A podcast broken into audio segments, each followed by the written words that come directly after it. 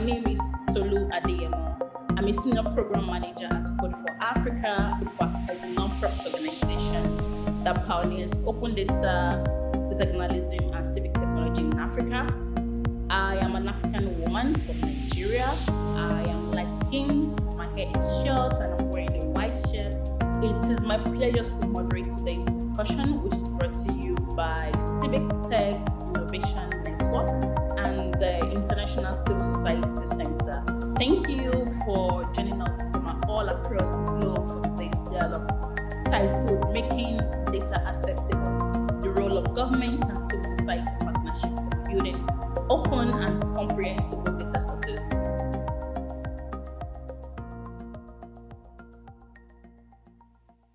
It is my pleasure to introduce you to Shikha Shrestha, who is the head of programs, Inclusive Governance at Voluntary Services Overseas Nepal. Shikha has professional experience centered on gender equality and social inclusion promotion, strengthening social accountability and good governance. Also, we have with us today Adenike Aloba. Adenike is Dataphyte's program director, and she has extensive knowledge and experience in media development, people management, project management, as well as strategic communication. Also, join me as we welcome Zukiswa Kota, who is currently the South Africa program head at the Public Service Accountability Monitor, which works in 6 African countries, including South Africa, Zimbabwe, Tanzania, Zambia, Mozambique, and Malawi. Last but not the least, we have Theo Chiviru. Theo is a governance expert with experience supporting and engaging government, multilateral institutions, private sector, civil society to develop and implement reforms. So thank you all for joining the discussion. So to kick off this discussion, our speakers will share insight into their work, projects, and share their experiences leveraging partnerships with governments and other civil society stakeholders. I would like to start with Shikha. Namaste, I'm Shikha Shrestha, representing a VSO and LNOV consortium in Nepal. I'm a South Asian woman wearing red blouse and off-white sari. It's more like an ethnic dress in South Asia. Today, I'll be sharing our experience of CSO consortium engaging very closely with the government in strengthening the citizen-generated data. If we talk about a Leave No One Behind consortium, it's the consortium of the INGOs and the NGOs like NGO Federation, Youth Advocacy Nepal, Bio Invasion Committee. It envisioned to strengthen the capacity of civil society organizations so that they can strengthen the voice and the agency of the marginalized community so that they can themselves make the duty bearers accountable. We use multi-stakeholder dialogue platforms and also generate the inclusive data that is for the evidence-based advocacy to strengthen our vision of leaving no one behind. We are working very closely with the state institutions like National Planning Commission, Central Bureau of Statistics, and National Human Rights Commission. In terms of the citizen-generated data, as the name indicates, is the data generated by the citizens. And this is the strong mechanism for empowering the citizens so that they can use these data as the evidence for advocating for claiming their rights and also making duty bearers accountable so that the voices of people are being used in the policy and the planning. And this process is supported by the non-state actors as well as the government. In terms of Nepal, we are using the community scorecard as a key process of citizen or the community-led monitoring process. We mobilize the people and the communities together and also have the interface dialogue with the duty bearers. It provides platforms, especially the marginalized ones, to have the dialogue with the duty bearers and also share these findings at the different platforms and use that platform for providing the policy recommendation. That's definitely the area for amplifying their voices that has been unheard earlier. If we see the most of the community scorecard data, we have found that the right holders were relatively high optimistic about the future than the duty bearers. It clearly indicates that people have much more higher expectation than the reality that has been seen by the duty bearers. On the other hand, if we see the present condition, especially the duty bearers claim that they are doing more, but that is not the case by the right holders. So there is also the mismatch between the expectation and the reality in the community and from the duty bearer side. So this is a very good tool for managing the expectation and also raising the voices so that duty bearers can hear the concerns of the people and also use those concerns for their planning and policy implementation processes. We have seen much more challenges, yes, especially of addressing the issues of underlying systemic discrimination and unequal power relations. Yes, we have brought people, especially the marginalized, together with the platform of the government. But we have found that due to the hidden unequal power relationship, these people are not able to raise their voices more strongly. So we have to do much more efforts on there. There are also not standard mechanism of generating citizen-led data that creates much more skepticism and not accepting this data and much more concerns on the quality of the data. We all know that citizen-generated data has a huge meaning and it can create a lots of the impact on bringing the voices on the same platform, promoting the equality, but the investment in this area is very low. In terms of working together with the government, we have been working very closely with the government from the initial phase of sensitizing the government on the relevance of the citizen-led data, its importance on strengthening the government's accountability and the responsiveness and its effectiveness. We have reached to the stage of engaging the government in this process.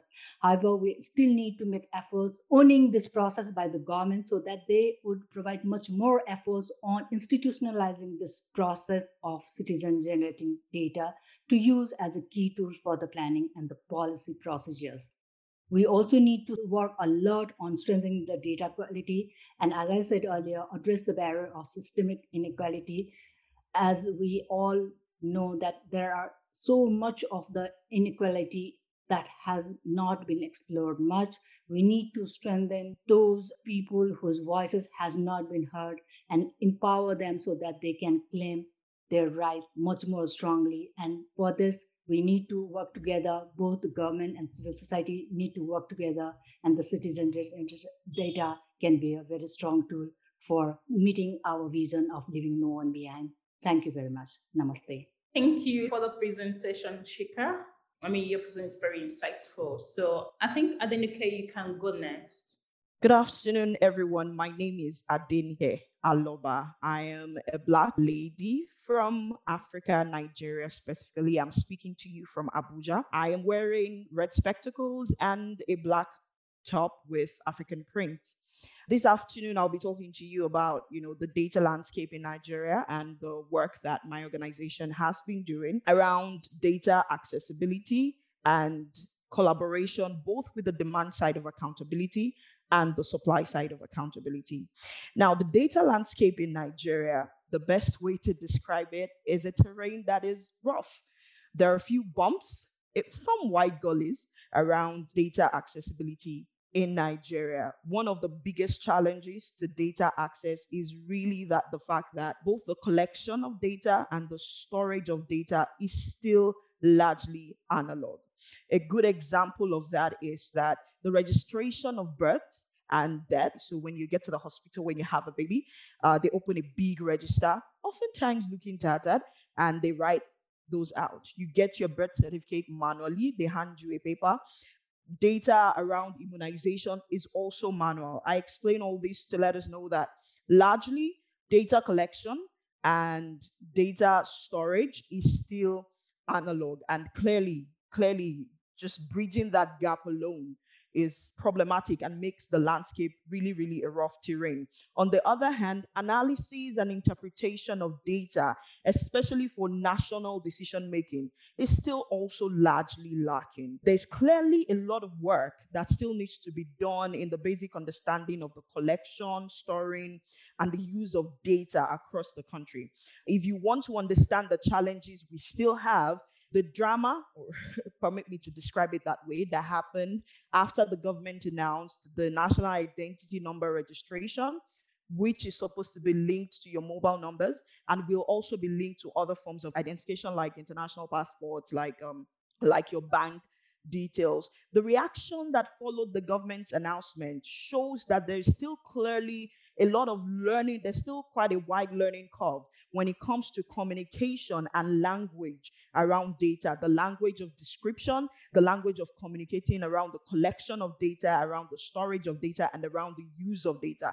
And this learning curve is not just for the people, but it's also for the supply side, the government. How do you communicate this to the people and how the people will receive it? So the fact that this is where we are as a country shows that there's still so much work to be done. There are conversations emerging now around the use of data and data safety and data protection. However, those conversations are always, permit me to say, landlocked because of the very significant distrust between government and the people. When it comes to accountability data, which is where my organization really sits, the truth is getting data in Nigeria, really, especially accountability data, is like pulling teeth, is literally like pulling teeth from government. Nigeria joined Open Government Partnership in 2016, but until 2018, it was difficult to get any kind of track. Up until 2018, Nigeria getting data around budgets, getting data around contracting data, procurement data was still largely problematic. Where these data existed, you had to struggle, you had to fight, and they existed in forms that could not be easily used by the demand side of accountability. In 2018, the government set up the what we call the NOCOPO portal. Now, the NOCOPO portal is the Nigeria Open Contracting Portal. It was set up in 2018 for open, proactive publishing of contracting data. The World Bank's CEFTAS project, CEFTAS is the State Fiscal Transparency, Accountability, and Sustainability Project. The project incentivized open government for 28 states out of the 36 and the Federal Capital Territory in Nigeria have an open data portal. However, openness has been gradual. Openness in Nigeria is literally like watching a baby try to walk. There's a lot of falling, there's a lot of stumbling, but when it comes to proactiveness, that's even less. The advancement when it comes to proactiveness is even less because most of the data, by the time they come out, they're at least 2 years old, which has implications for the demand for transparency and accountability. For instance, the Nigerian government just published their accounting statements, general accounting statements for 2018. So here we are in 2022. That's at least 5 years old, and you have to then start working. But the truth is, the deed is already done. If you layer that over very weak judicial system, very weak systems of accountability, the anti-corruption agencies, there's not a lot of proactiveness in acting. There's a lag between the transparency that open portals like NOCOPO has given us and the accountability that should come from that. There's a lag. Now, for Dataphyte, what we have been doing in the last 2 years is that we have committed to helping both the demand side of accountability, which we define as media, civil society, as well as actors who demand for accountability at the state level. Those are the demand side of accountability. We have committed to empowering the demand side and the supply side of accountability, which is government. So our thought or our theory is that we help the demand side so that we can stimulate a demand for data, so that this demand for data can result into a more proactive supply of data. And we help the supply side to proactively digitize their data. So for instance, we have helped Ekiti State to set up their own open data portal. And on the demand side, just recently we were in Edo, Jigawa, and Benin, just helping demand side actors, media, civil society, and change agents in those states, helping them to make a demand on this data. And making a demand on the data involves understanding just what data is, how to interpret data, how to question data, how to analyze, and then move forward to demanding accountability from this data. In reality, we found in one instance in Ebonyi State, a project that had been abandoned for over a year. Workers, the government was forced to detail workers back to that project after a training for media and civil society in that state. So we helped them to interrogate that data and to demand accountability. And there was almost immediate response. So it kind of serves the theory that if you stimulate demand, then supply side would also kind of be forced to ask. This has been the nature of our work. In terms of collaboration, to be fair and to be frank, it's a little bit of here and there with Nigerian government. This is a government that is quite opposed, especially at the central level, and even more so at the state level, questions being asked. I'm sure most of us have seen Nigeria's position on the Press Freedom Index, and that kind of gives you a sense of the state of press freedom and the state of freedom of expression in the country. Sorry, my light is back so you can see me again. And the state of freedom of expression in the country. It tells you, it gives you a sense of just the nature of that collaboration. So sometimes it's a dance forward and a dance back. What we think, and this is in nascent theory really, what we think is that where media can put their foot down and demand certain questions and lay certain questions down and say this must happen, the civil society can help to facilitate dialogue. And because Dataphyte straddles both, we're both a civil society organization because we have a not-for-profit and we are media, it enables us to both kind of investigate, to kind of both dangle the carrot and the stick in this case. So I'm going to stop talking now because I feel like, I don't know if I've exceeded my 5 minutes, but yeah. Thank you very much, Tolu, and thank you, everyone. Thank you so much, Adenike. Okay, that was really, really insightful, telling us about the work that you do at Dataphyte and some of the challenges you experience working with the Nigerian government. Okay, so Zukiswa, can you give us a brief background into your work and your experience with government collaboration? Thank you so much. My name is Zukiswa. I wear spectacles. I'm an African woman with dreadlocks. And today I'm wearing a blue and white cotton shirt and talking to you from South Africa. Our organization, the Public Service Accountability Monitor, works in various contexts, but one of the countries and the country that I primarily focus on is South Africa. And to give a very brief background, I'll focus on budget data, primarily because, and interesting to hear there's similarities with Nigeria, the public data terrain is very varied, very diverse in South Africa. So I think it'll be helpful to focus on one particular area, which is fiscal transparency and budget data. So access to budget data and transparency is relatively high in South Africa. In 2019, by example, the country scored 87 out of 100 in the Open Budget Survey. Many on the call will have knowledge of what the Open Budget Survey is, but just an indication that a transparency score of 61 and above out of 100 indicates that a country is likely to be publishing enough or sufficient material or budget documents to support informed public debate around the budget, around public finances.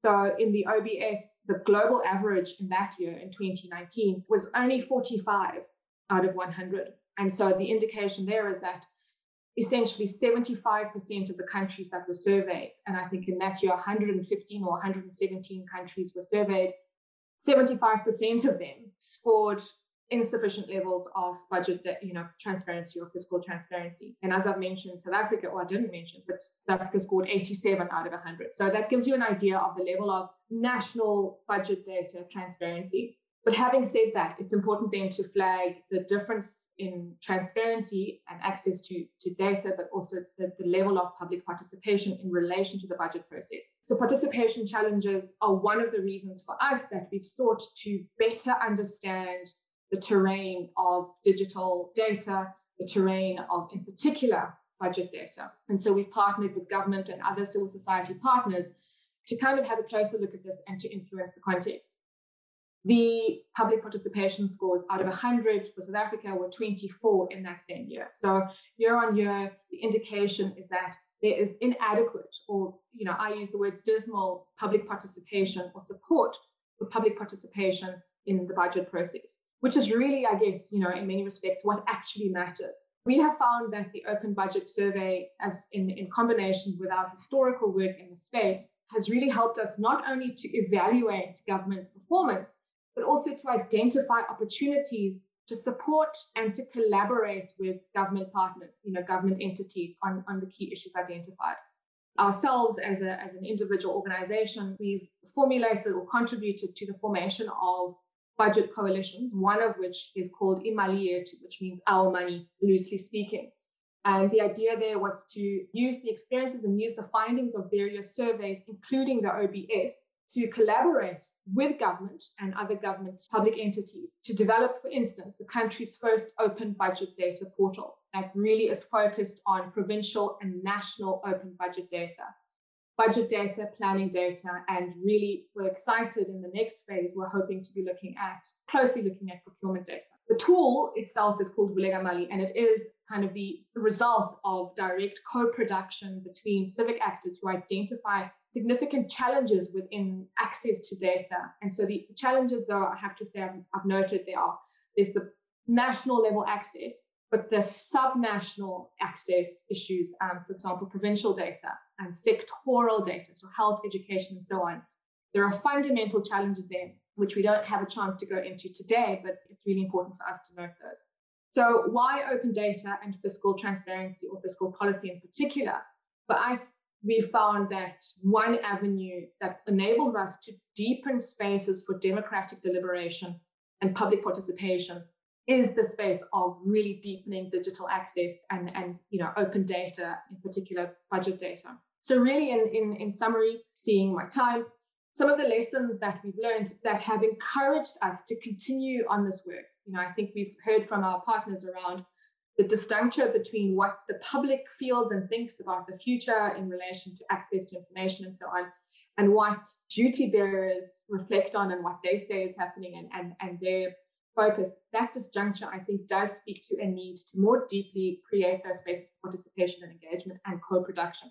So that's one area. The other is that we are learning that in addition to the very real need to deepen transparency as one of the kind of anti-corruption interventions, there is also a benefit in opening up discussions and public debate about something as important as public finances.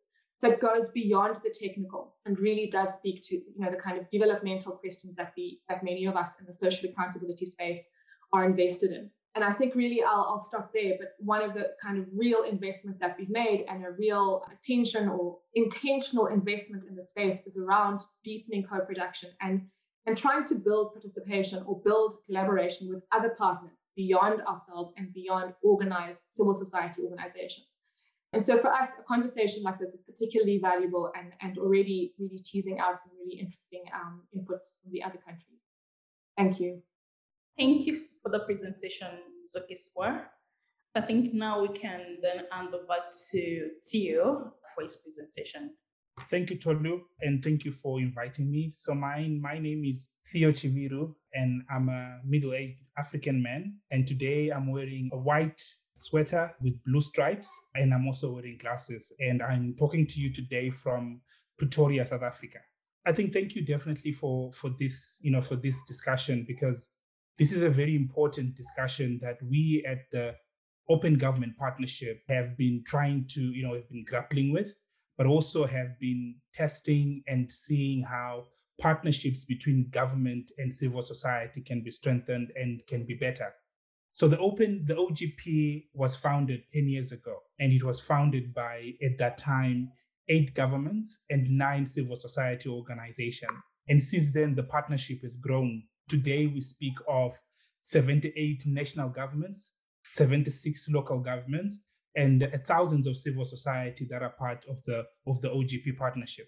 And at the time, at the launch of OGP in 2011, and still is, the idea around OGP was really to bring together government reformers and civil society reformers to work together to open up government and government processes through information and data to citizens to ensure that there is, improved delivery of public services, deter corruption, and improve the democratic lives of citizens. And the cornerstone and the main of the model of the open government model is the collaboration between government and civil society, building partnerships. What we're talking about today, those partnerships between government and civil society, and in ensuring that those partnerships are able to open up to open up government through creating access of data to citizens, to be able to create spaces where citizens are able to engage with government and be able to shape policies and reforms around the issues that matter to them as citizens, and also to create spaces where civil society and governments and citizens are able to deliberate on challenges that they are facing, maybe around corruption, around public service delivery, or around the various issues that matter to citizens. But most importantly, to make sure that there is a space where civil society, governments, and citizens are able to co-create reforms to address the key challenges that societies and citizens are facing. So in the 10 years that OGP has been existent, we have learned a couple of things, but the one big issue that we've learned as the OGP is that the model works. Partnerships between government and civil society are possible. These partnerships that are meant to open up data and information and make data more accessible to citizens are actually possible and actually sustainable. I'll take you to just two examples that I can give you. I'll take you to Uruguay, where an organization in 2015 called Uruguay, Data Uruguay, joined together forces with the Ministry of Health to develop an online platform that is called Atu Servicio. And the main objective for that platform was to provide access, easy readable information to citizens around healthcare providers, so that citizens are able to choose the best healthcare service provider that works for them and their families. What this Atu Servicio did for citizens is that it empowers citizens to be able to choose and to know that for my family, this is the perfect healthcare provider that can help. And this empowers citizens to take healthcare into their own hands. Another example that I can share is I'll take you to Liberia. And some of you might already know that, land was a big issue in Liberia that has caused a number of civil wars in Liberia. And with Liberia joining the OGP, an organization in Monrovia called the Sustainable Development Institution joined forces with the Ministry of Energy and Mines and Internal Affairs to produce an online platform to disclose and to share information around land ownership through digitalized maps. What this information did is that it empowers citizens and the communities to push back on mining companies that were wanting to take their land. It also helped to settle the long-standing land dispute issues that local communities were having with mining companies. These two examples and many others, and I think Zuki spoke about Vulekamali, these examples and many others do prove that partnership between government and citizens to disclose information and to share information with citizens do actually work. But however, there is an ingredient that is very important. There are certain factors that can actually make this model work and how this model has actually worked for the Open Government Partnership. And I would like to share with you four ingredients that I can talk about. The first one is to ensure that there is genuine dialogue between government and civil society, that a space is created where genuine dialogue actually happens between government and civil society, because only then is trust built for that, for that collaboration to actually produce results and be transformative and improve a citizen's life.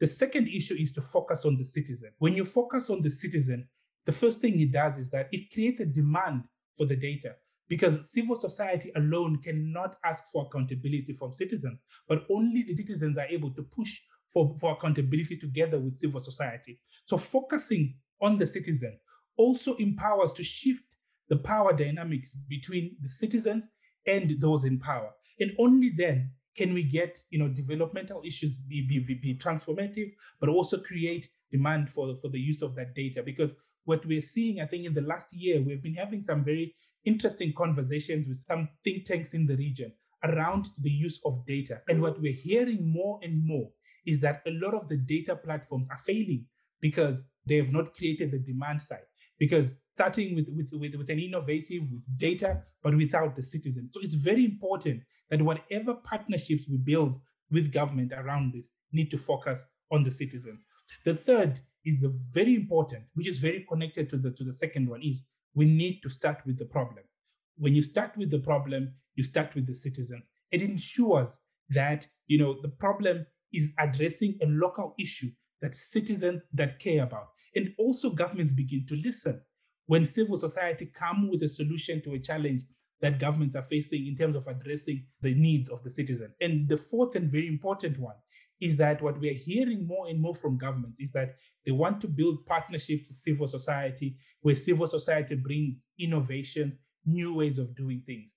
And I think this is something that, you know, these 4 points that I've raised, I think are very important for the sustainability and success of partnerships between government and civil society around, you know, making data more accessible. So in closing, I realize that I'm at time, but I have to say that the data revolution theory of change that we all had as data advocates 10 years ago, which focused on the thinking that, you know, the mere disclosure and sharing of information, you know, to citizens will actually improve developmental indicators, ensure that governments are held more accountable, is now outdated. And I think we all agree that more and more we have realized that the mere disclosure of data is not what will transform people's lives or change or improve things. And I think as we build these partnerships with government, there are a couple of things that we need to be very careful about. Number one, we need to carefully think about the quality of the data. And I think someone spoke about it. The quality of the data is very important. But most importantly, who might use the data? And in what way will these people use the data? And far most important, to what end? And only then will actually ensure that these partnerships actually transform people's lives. Thank you. Thank you for sharing the measures that you've taken to ensure successful collaboration with government within your country. Quickly, I would want us to combat some of the challenges or issues that were highlighted during the presentation. So let's discuss. Some point that stood out was around data governance, transparency. So technology has made data cheaper and easy to conduct and public research, while competition among journals have driven some researchers to prioritize visibility over integrity. So as civic organization, I think it's critical to ensure that data shared to the public is credible. So I would like to ask, are there systems that you put in place, maybe within your organization, to ensure that research or data collection systems are conducted and they meet scientific merits, so that to ensure that the study is of sound design and methodology? I'm going to open the floor to any of the speakers to share some insight on this. Yes, it's always a very tricky one, because I think, and I did speak about the quality of the data is really important. And we, I think as the OGP, we actually work with partners that ensure that before data is put out there, there is the verification of the data. But I think I'll go back to what I said. I think especially, you know, when we talk about this partnership between government and civil society, one key area, especially when you look at, for example, governance data around fiscal data, around or contracting data or beneficial ownership data. The only way that we can make sure that this data is credible and is in the quality of the data is when we open it up to the citizen, because citizens are the ones that experience and know how they're being affected by some of the reforms that governments are putting in place. So firstly, we need to put in place systems as organizations to make sure that whatever data we put out there, it is good, it is the right data, and the quality of the data is quite high. And I think we no longer have the luxury, you know, of putting out data that is not correct, inaccurate data. We no longer have the luxury to put out data that is not of high quality. I think it's very important as we, I think from the civil society side, to take it upon ourselves to make sure that whatever data we put out there, it is quality data, but also making sure that whatever steps we take, citizens are part of the solution. Because one of the challenges that we face is that because citizens are not part of the solution, much of the data is not verified. Civil society are the only ones that can verify that data. So it's very important that we do that. In the OGP is something that we always continuously encourage both governments and civil society to pay attention to. That's a really good point. I agree. We need to ensure that our data are more citizen-focused. Okay, cool. I don't know, Adenike or Zukiswa, do you have any opinion on that? Is there anything you want to share? I mean, I think my perspective has always been a bit of a maverick one, and as far as the publication of data, and it is, I guess, the perspective of someone who's I've never worked inside government, but my maverick perspective has always been publish it, put disclaimers on it, and come back to it if you need to. But essentially that a big part of access to information is about managing risk in a sense. But I do think that maybe a little bit tangential to your question, but one of the very interesting ongoing dialogues we've had, for instance, with the National Treasury, who we've worked with and who really have been championing fiscal transparency over many years in South Africa. One of the really interesting ongoing dialogues has been about changing the paradigm about what should be and can be publicly profiled and published information. When is it ready? When is it not? And when is it premature to share? And in fact, a big part of that has been engaging around, sometimes it is that you publish things before they are effectively ready in order to be able to influence public dialogue and find ways, creative ways to kind of ensure that you still protect the credibility and integrity of the institution, but without essentially being opaque or kind of being closed off in decision making. So that's been fascinating for me as an outsider. And I would say that over a certain period of time, there has been some shifts in certainly in individual administrative staff's perspectives on that. And that's been fascinating to see. But that's very much at the individual level, I have to say. Okay, so just a follow-up question, Zukiswa. So you mentioned some of the measures that work for you, for your organization, working in South Africa. Just curious, if you can make a comment on data accessibility across some of the other countries where you work. So your organization works in Zimbabwe, Tanzania, Mozambique, Malawi. Does the same measure work across those countries? Yeah, I mean, the very quick and almost glib answer to your question is that across our colleagues who work in those contexts, I think my job is easiest in as far as access to information is, but also in as far as the support of legislation. So I complain all the time, and every now and then I get a reality check from my colleagues who not only don't always have the requisite or the supportive legislative reform, but also are in the process of informing that. There are disjunctures in that. And then I think there's also maybe very much, I'd love to hear Adenike's perspective. I think we don't work in Nigeria, but we've got some partners there. And I would say that the challenges are also exactly about what you were speaking about in relation to like the various quality and the various levels of transparency and publication. I do think, though, having said that, there are many areas, and one of them is fiscal transparency, in which I would say Nigeria is ahead. For example, in the context of procurement, I think we have a lot to learn in our context from Nigeria in kind of open contracting and open procurement reform. I don't know that necessarily as strongly supported in the legislative context, but maybe Adenike can really go in depth on that. Indeed, when it comes to procurement and contracting data, there is significant openness. Like I said in my presentation, there's significant openness. The problem is, one, the proactiveness of that transparency, because where the data is coming 2 years after the work had been done, 3 years post the work, it makes accountability a little harder.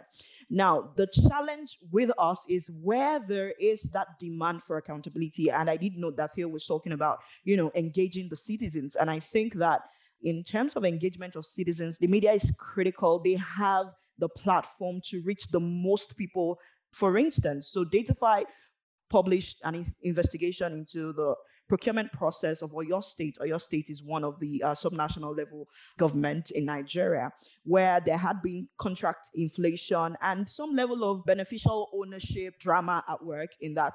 Oftentimes, where you find Nigerian, and now I'm speaking as a Nigerian, who is the people who are supposed to be engaged in this process. So the story has been published. Some people have done the work of actually taking contracting data and using it, but nothing has happened. No arrest, not even conversation. Of course, the media conversations are happening. People are talking about it. But that fatigue, I think I want to hear Theo's thoughts on Nigeria's place in the OGP, because I think that for us, there's such a gap between accountability and the transparency that we're now seeing. There's still quite a significant gap. And so oftentimes the media does the work, the people are enraged, but because the people can't arrest, the people can't question, there are institutions that are supposed to do that. Where those institutions don't do their work, I mean, I would say, if anything, in terms of just thinking around the subject, I think the value chain of the demand for accountability needs to be expanded to include those who were supposed to act, to include anti-corruption agencies, to include the judiciary, to say this is what is supposed to happen. But for me, I've been saying this in every room I've been in recent times, and it's that the question I've been asking especially because of the peculiarity of Nigeria. It's that what happens, what will impact look like for us if status quo remains the same? Of course, the goal of most of our work is that status quo does not remain the same, is that there is some change on the level of government where there is actual accountability.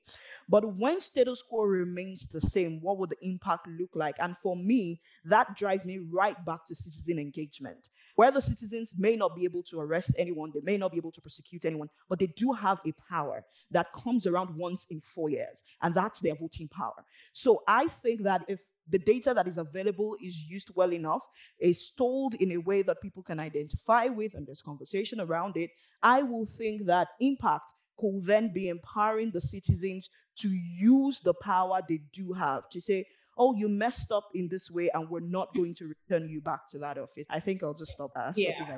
Yeah. So I think what you're saying in essence is holding our government more accountable.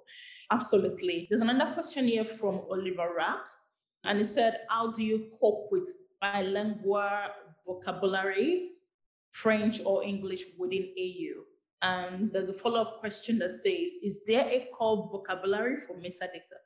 I think that's a very interesting question. And at the risk of sounding like there's a handle on something that there's no handle on, the truth is, because in the case of Nigeria, because there's still so much struggle crossing over to the digital element, just taking ourselves from analog to digital, the conversation on language, especially of metadata, is not happening at any level that you can call it a constructive conversation. So the conversation happens in the technical room. So when I'm in a room with the guys who are building whatever tech is going to be used for open data, when I'm in the room with the guys who are going to be managing that tool, that conversation does come up. What do we do about metadata? But in rooms like, permit me to say, like this, where the conversation around data accessibility is happening, there is very little attention paid to the language of the metadata, which actually has very significant impact on accessibility.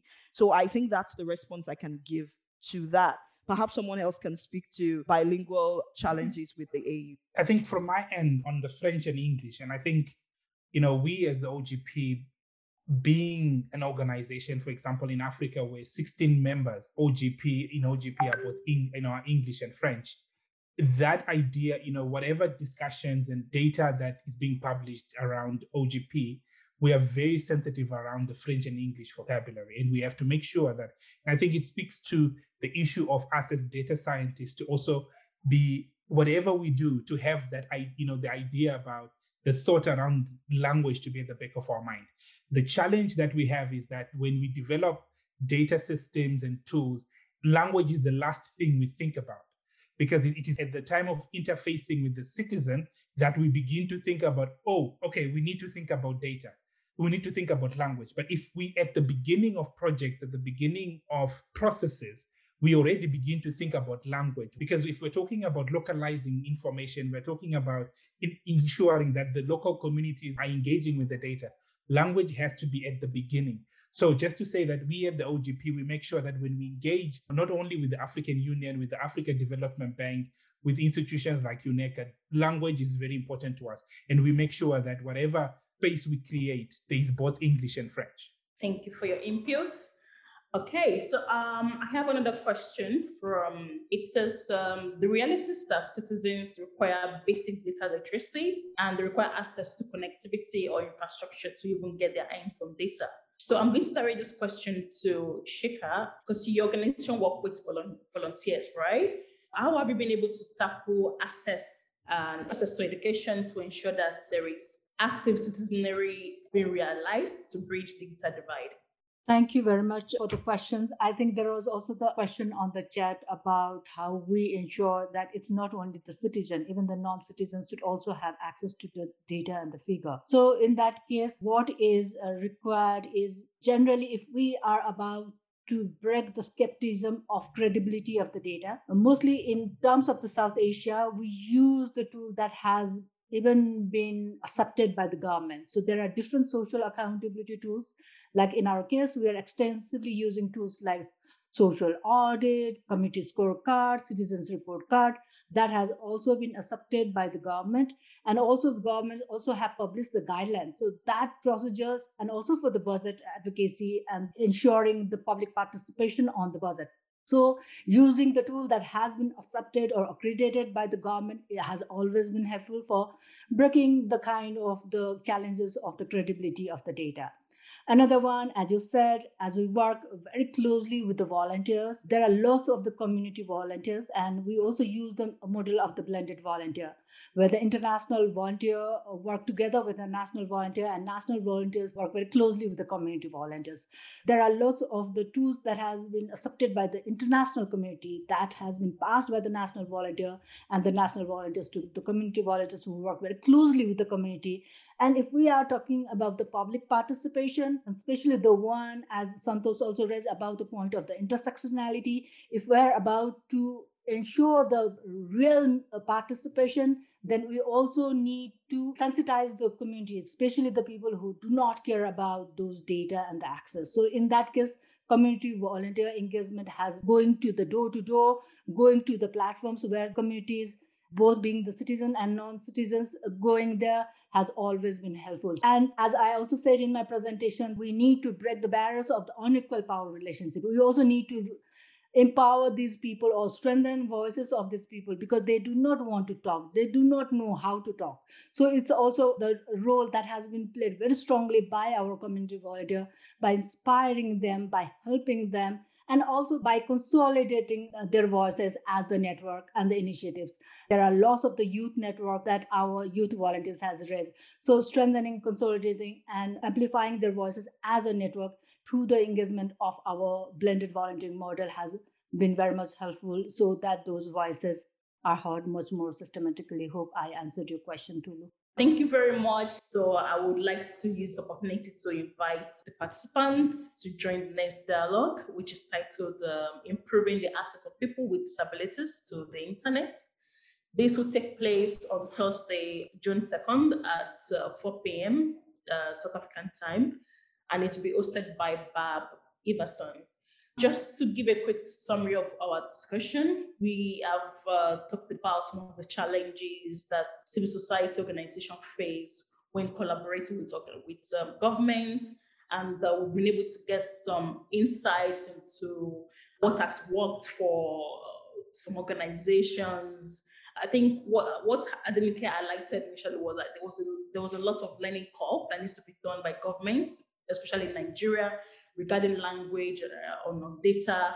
Accountability data is still a difficult terrain in most developing countries, right? So I believe that if we stimulate demand side, supply side to provide necessary data, so we all need to work together to facilitate dialogue and change in our society. So I think all the speakers were able to echo this and say that we need to encourage dialogue with government. We need to involve them. We need to involve the citizens.